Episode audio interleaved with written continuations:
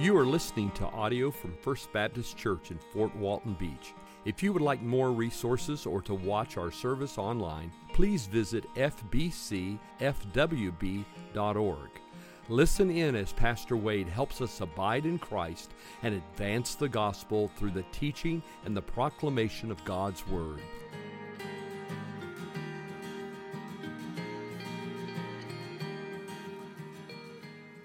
Amazing grace, how sweet the sound that saved a wretch like me. I want to give you the thesis of this sermon at the very beginning. And it is simply this Grace won't amaze you unless you get the wretch part.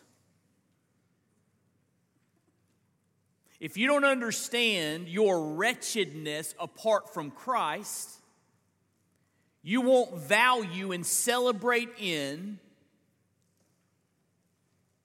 the unmerited favor, the grace of God. John Newton, who wrote the hymn Amazing Grace, got the wretch part. Before he was converted, he was involved in the evil, depraved slave trade. He was a wicked man. But the Lord Jesus intersected his life, saved him, forgave him of his sins, and then eventually moved him into the role of pastor John Newton wrote many hymns, the most famous being the one that I've quoted. But the reason that John Newton was so amazed by grace is because he understood the wretch part. And that's what I want to talk about this morning as we begin our study of the Beatitudes.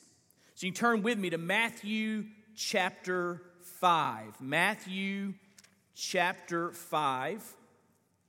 We'll begin reading in verse 1. We're going to read down through the entire passage, verse 12.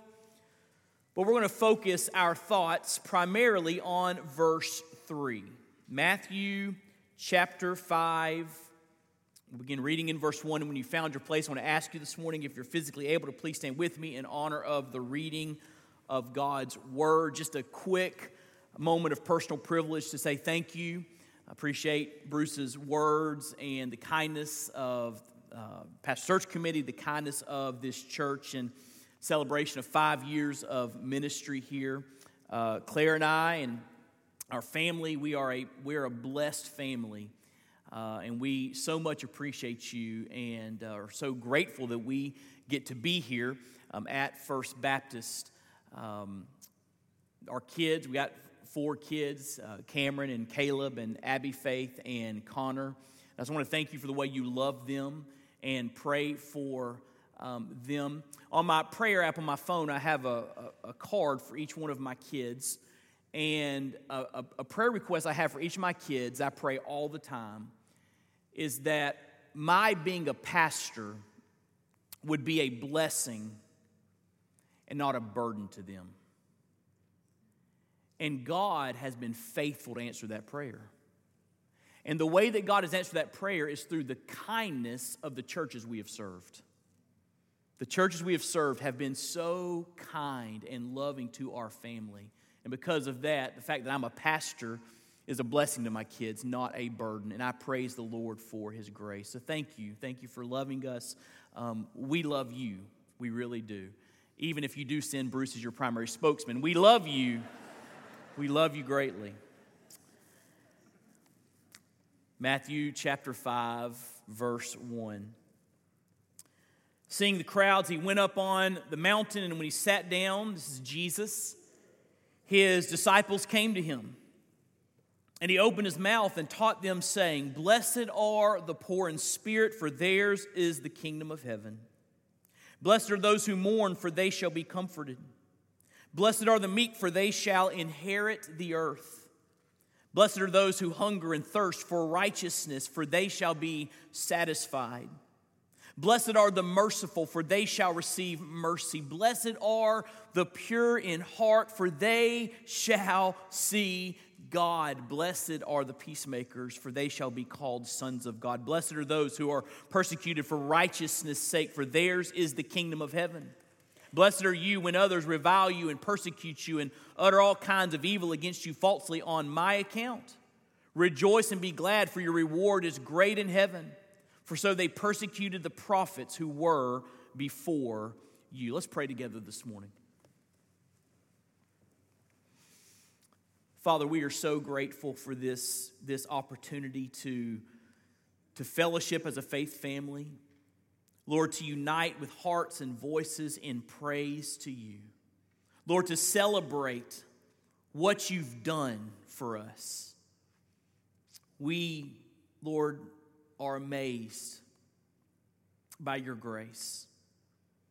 We pray, God, that you would use the sermon this morning to capture our hearts anew and afresh with that, that grace. Change us, transform us by the power of the Spirit. Open the eyes of our hearts that we would understand the truths of Scripture. And we'll thank you and praise you for that. We ask this prayer and offer it to you in Jesus' name. Amen. Thank you. You may be seated.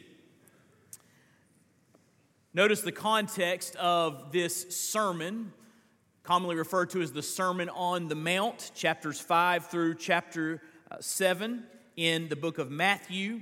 I call this the greatest sermon that's ever been preached. The greatest sermon we have recorded is the sermon that Jesus preached in these chapters.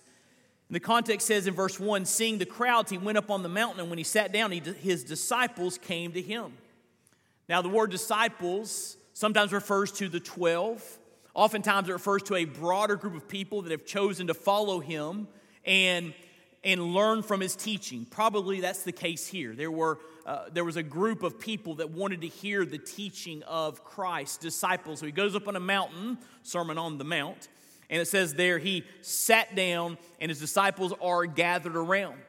But these disciples who made a conscious decision to listen to the teaching of Jesus were not the only people listening to this sermon.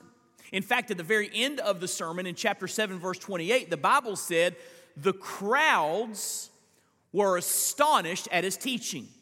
So there were people there who were disciples who had made a decision to follow Jesus and wanted to hear his teaching. And there were crowds, probably curiosity seekers, that, that had come to hear the teaching of this rabbi who had recently come on the scene as he launched his public ministry. So there's a crowd here listening to this sermon. And I want to just quickly ask this question as we think about the, the larger sermon here, the Sermon on the Mount. What is the purpose of this sermon?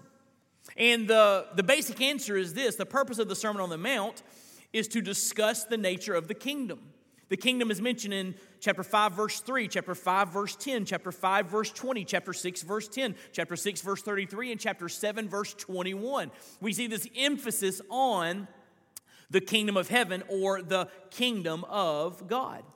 And the first part of the sermon, the intro of the sermon, is a section that's commonly referred to as the Beatitudes. The Beatitudes. Now, that word beatitude comes from the Latin word for blessed.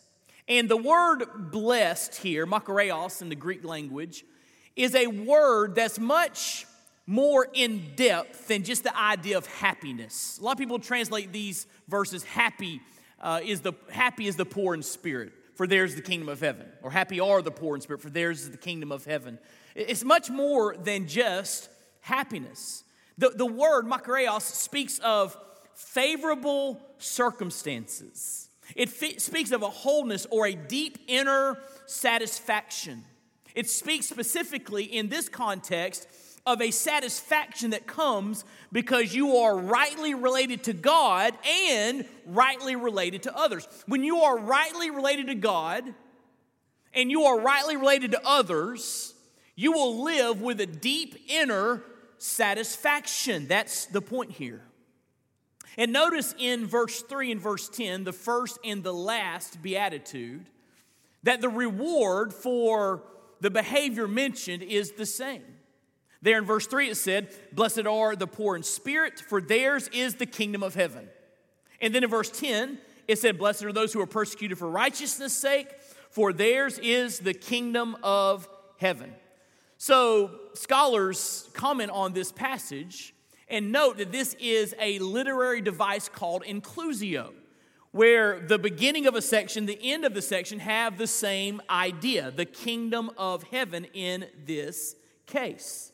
And so that means that everything bracketed between those two verses that speak of the kingdom of heaven are under the umbrella of those two verses. In other words, the entire section that we call the Beatitudes is about the kingdom of heaven. That's the theme of the Beatitudes. And I like the way that D.A. Carson says it. He says, These Beatitudes are the norms of the kingdom. Or let me say it like this These Beatitudes are realities, now watch this, that should characterize kingdom citizens. So, if you're a Christian, you're a member of the kingdom of God. You've been saved, you've been brought into that kingdom if you're a follower of King Jesus. And if that is true of your life, these characteristics, these beatitudes ought to be true of your life. We should be characterized by these qualities. You saw the definition on the, the intro video, and I'll share this every sermon. The Beatitudes are characteristics of kingdom citizens that lead to true fulfillment in life. So that ought to pique your interest. The, the, the Beatitudes we're going to study for the next eight weeks are characteristics of those who are in the kingdom and if these characteristics are lived out in an increasing way, it will bring into your life real fulfillment. And who doesn't want to be fulfilled in life? The secret is found here in the Beatitudes. Now, just a quick word before we get into the first Beatitude. These characteristics are definitively countercultural. Did you notice that? Definitively countercultural. Douglas Sean O'Donnell writes this According to Jesus, who is blessed? Is it the courageous, the wise, the temperate, or the just? No. How about the agreeable, the funny, the intelligent, the attractive, the sensitive, and the fit? No. According to Jesus, listen, the one who is poor, sad, lowly, hungry, and mistreated is blessed. Ladies and gentlemen, O'Donnell writes, Welcome to the strange world and wisdom of Jesus. Welcome to Jesus' narrow gate theology, teaching that separates the crowds who want health and wealth in the here and now, and the disciples who are willing to deny themselves, pick up their crosses, and follow Jesus. From a worldly perspective, as we compare these Beatitudes to the message of this world in which we live, these Beatitudes don't make sense. They're countercultural, but they lead to true fulfillment in life. And the countercultural nature of the Beatitudes is seen clearly in the first one given. Look what it says there in verse 3. This is the first Beatitude. The Bible says, Blessed are the poor in spirit, for theirs is the kingdom of heaven. Blessed are the poor in spirit, for theirs is the kingdom of heaven. What does this mean? Blessed are the poor in spirit. Well, it's not talking about financial or material poverty. It says, Blessed are the poor, and it's modified by the phrase in spirit is talking about a poverty that's related to your spiritual life. Is talking about spiritual poverty and a recognition of our spiritual poverty before God. So you say, Wade, what does that entail? Spiritual poverty? Well, I'm going to give you three quick thoughts this morning about spiritual poverty so we understand what this beatitude is all about. First of all, I want you to see a description of spiritual poverty, a description of spiritual poverty. It says there, blessed are the poor. That word can be translated impoverished. The poor in spirit. Blessed are the poor in spirit. To be poor in spirit is to acknowledge that we are spiritually bankrupt. That's what that phrase means spiritually bankrupt. And there are three aspects of this spiritual condition. These are three ways to know if you are feeling your spiritual poverty. First of all, a person that understands spiritual poverty understands they are undeserving of salvation. Undeserving of salvation. Blessed are the, the poor in spirit. This means that we've come to a place in our understanding of God's word and truth that we realize that all we bring to the table is our sin. That's all we bring to the table. You see, the Bible teaches that you and I have sinned against a holy God. The Bible speaks of God being the creator of the heavens and the earth, God who brought humanity into existence and then prescribed for humanity his expectations and commandments as to how we ought to obey him and live in a way that brings true fulfillment in life. But the, the story of God's word is this going all the way back to the Garden of Eden with Adam and Eve, there was rebellion. Sin entered the world. And rebellion has been the story of human history. Rebellion against a God who is holy and pure and just and righteous and majestic and transcendent. The Bible teaches all have sinned against this holy God and fallen short of his glory. Now, who would argue that? Who would argue the fact that every single one of us has blown it? If you argue that fact, you really don't understand the teaching of the Word of God. We are all sinners. And here's the deal the, the seriousness of an offense, now come in close. Thanks, Bruce. The seriousness of an offense rises with the dignity of the one offended. So let's just say that you send me a nasty gram, you send me a mean letter, right? I don't like you, Pastor Wade. I don't like what you're about. I, I don't care for you. I don't want to see you again. I, I, you know, I don't like you. Okay, I get the letter and uh, I file it in my little round container there under my desk, and, and that's it, right? If you send a letter like that to the President of the United States, the Secret Service may come knocking on your door. Because the seriousness of an offense rises with the dignity of the one offended.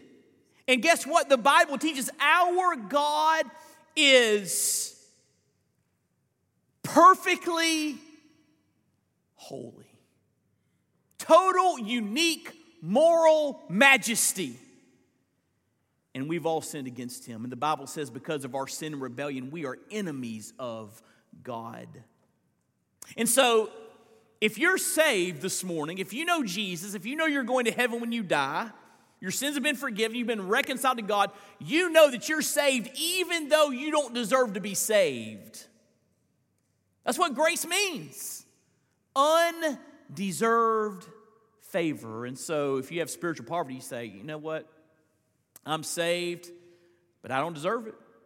I'm saved not because I'm good, I'm saved because He is good.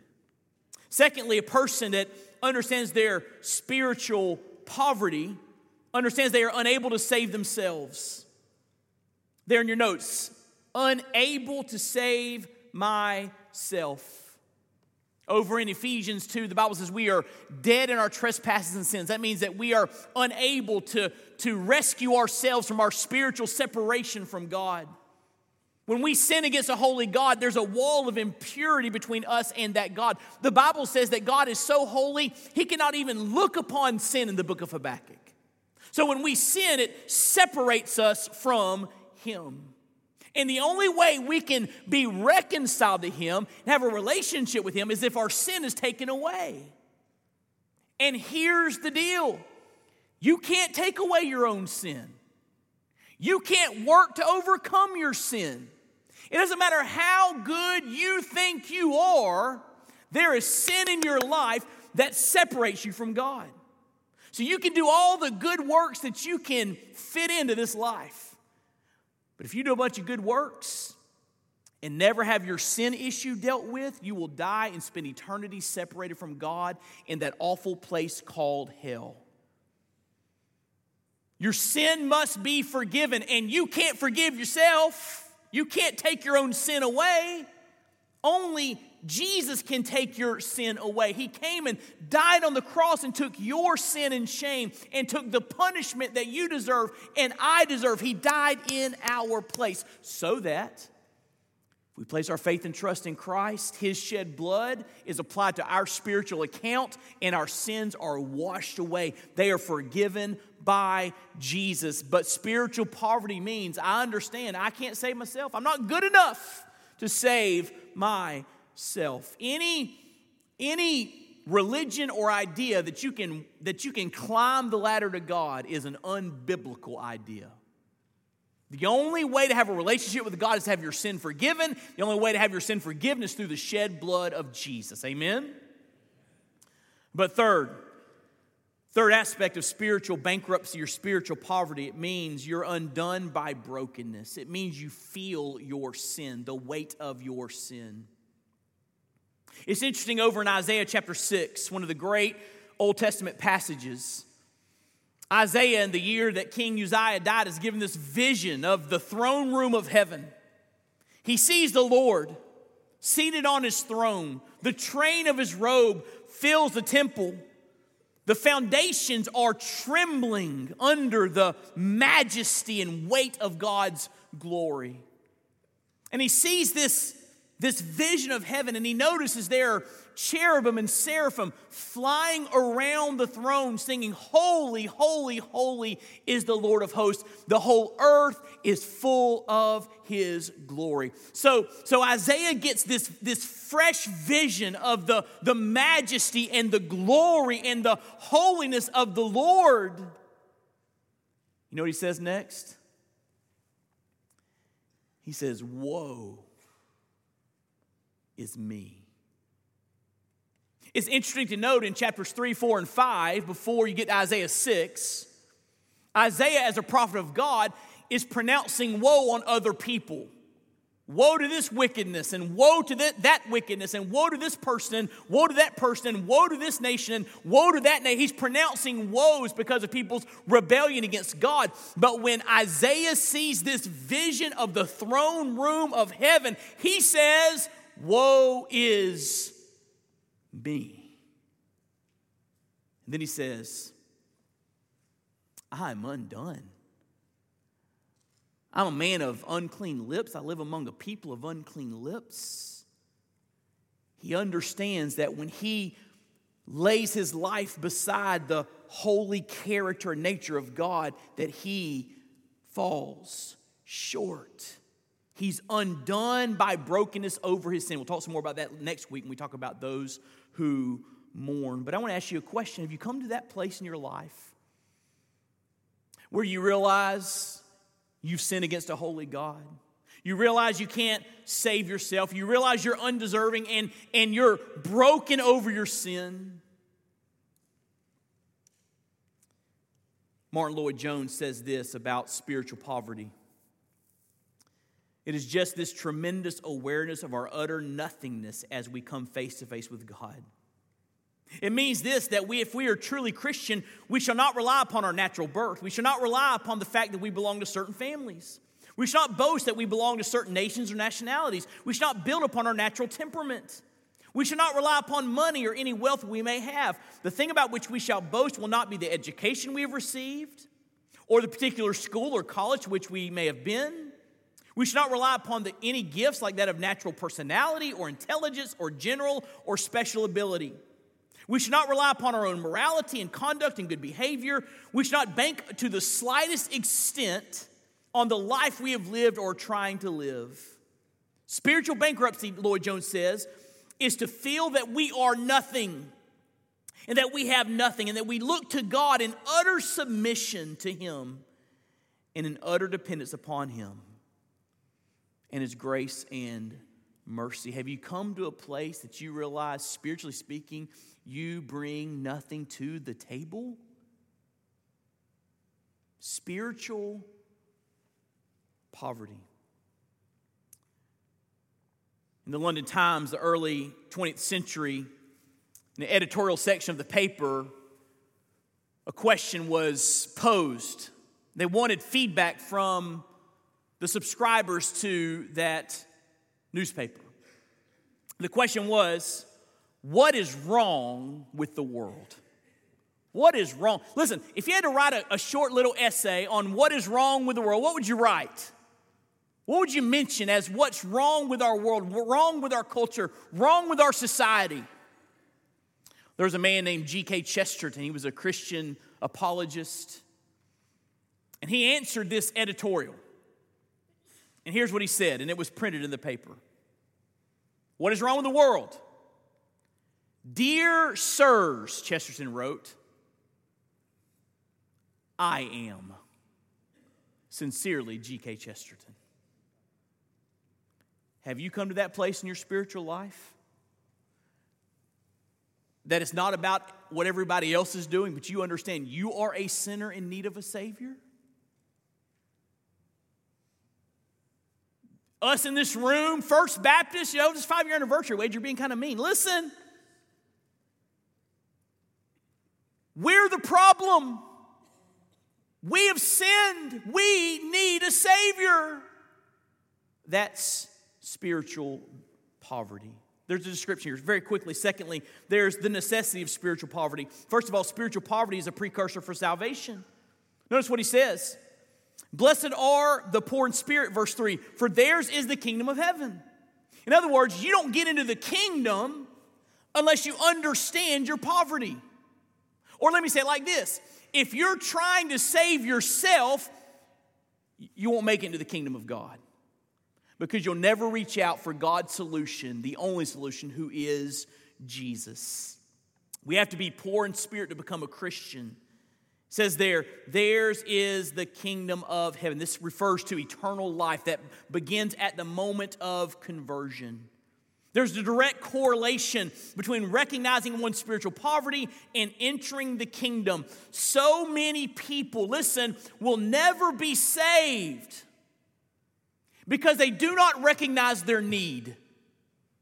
They think they're basically okay. I'm a good old guy, or I'm a good old gal, I'm a good neighbor, I'm a good citizen. I don't need a savior. I'm basically okay. That's why Jesus gave us these Beatitudes. If you want to get into the kingdom, you got to come to a place that says, I'm not okay. I have rebelled against God. I need help. It's a precursor for salvation. In fact, this sermon, the entire Sermon on the Mount, points us to God's grace by elevating one's concept of righteousness. In other words, the entire sermon is meant to show us we fall short. You don't believe me? Over in chapter 5, verse 48, Jesus says, You got to be perfect, like your heavenly Father is perfect. Anybody in here perfect? Any perfect people in here? That's the point of the sermon. We're not perfect, we need help. We're spiritually bankrupt. And, and it's really interesting what Jesus does in the Sermon on the Mount. He, he's talking uh, in large part to the religious leaders because they thought if we look righteous on the outside, then we're good to go with God. We're giving our alms, we're praying our public prayers, we're memorizing scripture. I mean, if, if we had Pharisees in our church today, we would look at them and say, These are great church members. They're great church members. Because outwardly, they look so good. But Jesus elevates in the Sermon on the Mount their concept of righteousness. He says things like this Oh, you think you're a good person and right with God because you never killed anybody. Then Jesus says, Well, what about your heart? Have you ever hated anybody? In God's eyes, hatred is murder in your heart. So you might be here this morning and say, I've never killed anybody, Pastor Wade. I'm not that bad. You ever hated anybody? Could it be you're hating somebody right now? so you know what I say to that? I'm guilty, you're guilty. You say, I've never cheated on my spouse. And Jesus says, What about lust? If you've ever lusted, guilty. And then Jesus says things like, Hey, you know those people that hate you, your enemies? When they strike you, I want you to turn the other cheek. Oh, and, and, and by the way, I also want you to uh, pray for them. Oh, and, and one more thing, I want you to love them too. and we look at that and think, wow, that is a standard that I fall short of. And that's the point of the Sermon on the Mount.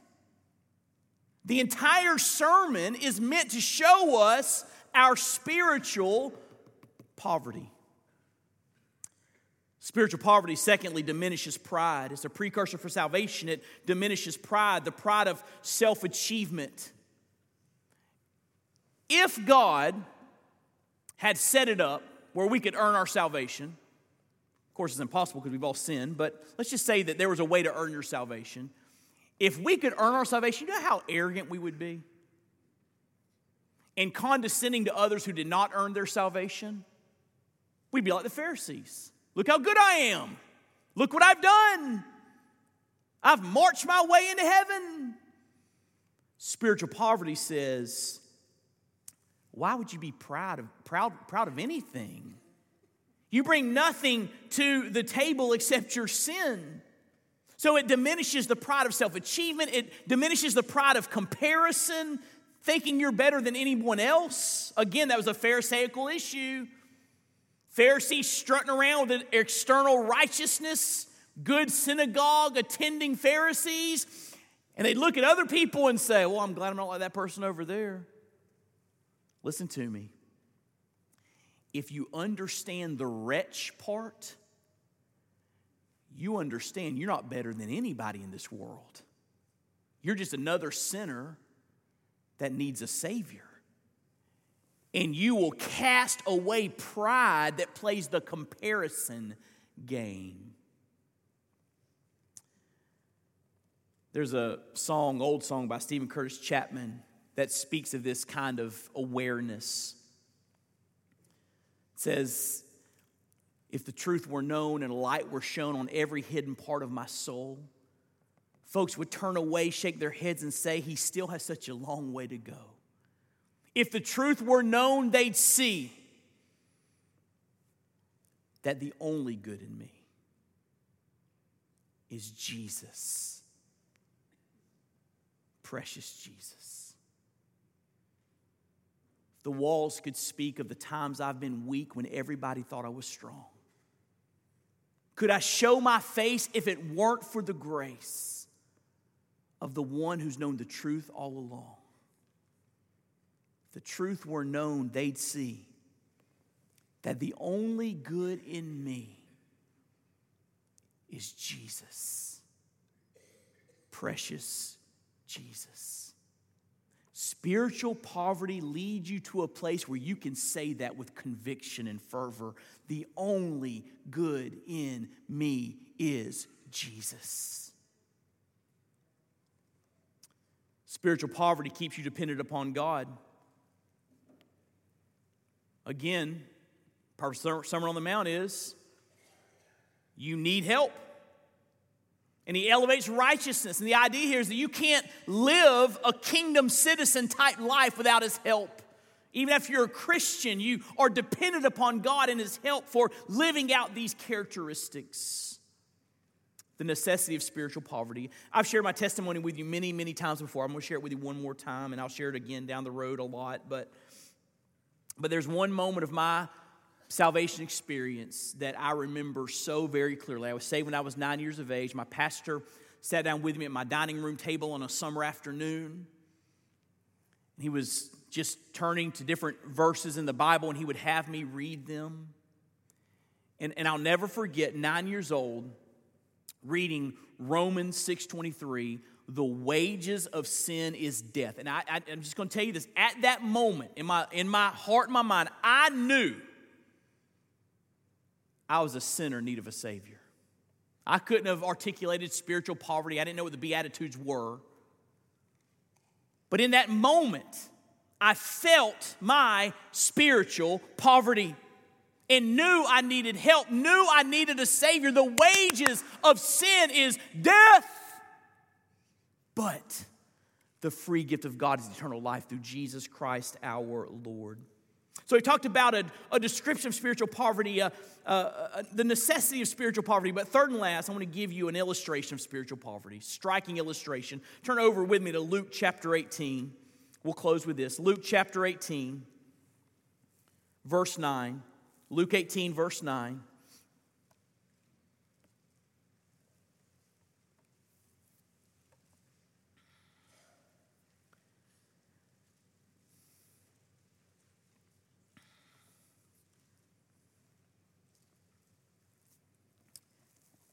Jesus said, or the Bible says, He, Jesus, also told this parable, earthly story with a heavenly meaning.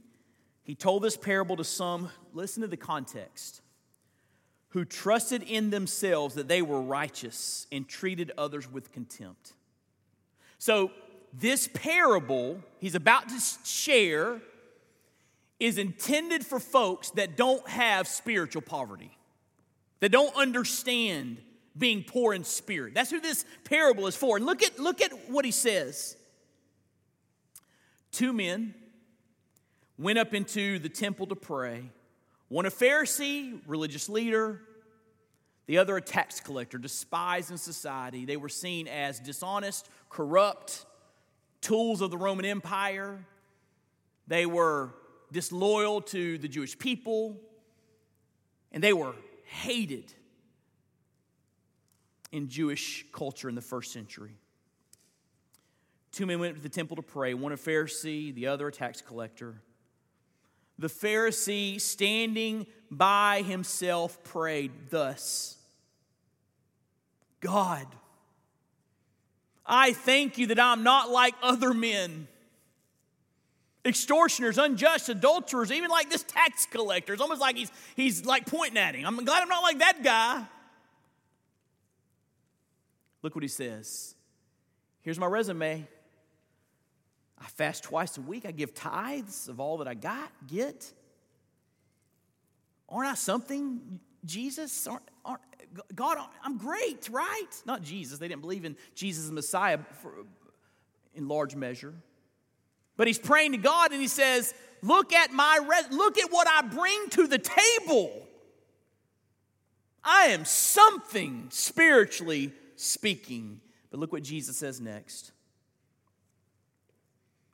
But the tax collector, standing far off, feeling his unworthiness to even approach the presence of God, would not even lift up his eyes to heaven, but beat his breast, saying, God, be merciful to me, a sinner.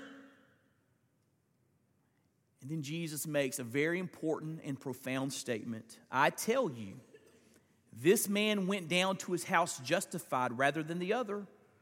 For everyone who exalts himself will be humbled, and the one who humbles himself will be exalted. In other words, Jesus is saying the precursor to understanding your need for a Savior, the precursor to you calling out to God, asking for His grace and mercy, is spiritual poverty. Understanding your unworthiness, your undeserving but you know that mercy comes from his hand.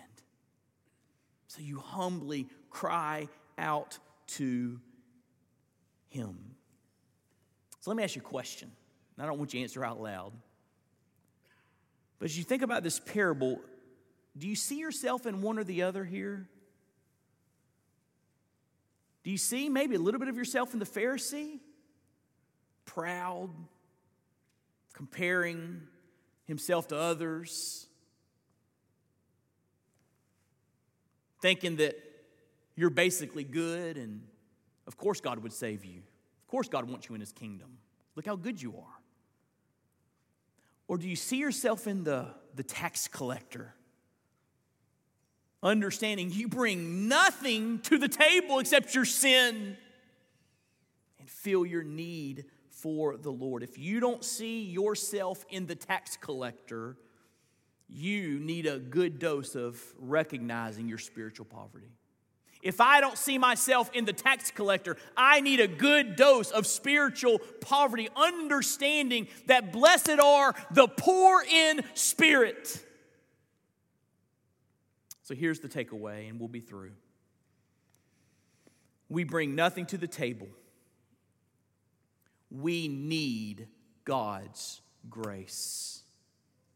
We, we bring nothing to the table. We need God's grace.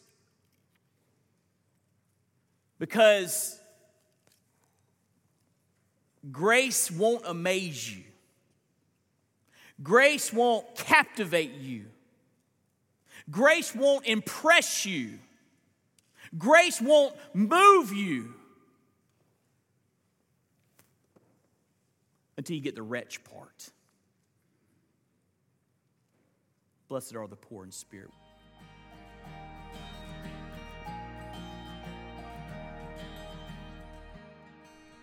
Thank you for listening. We pray you've been encouraged and inspired by God's Word. May the Lord richly bless you.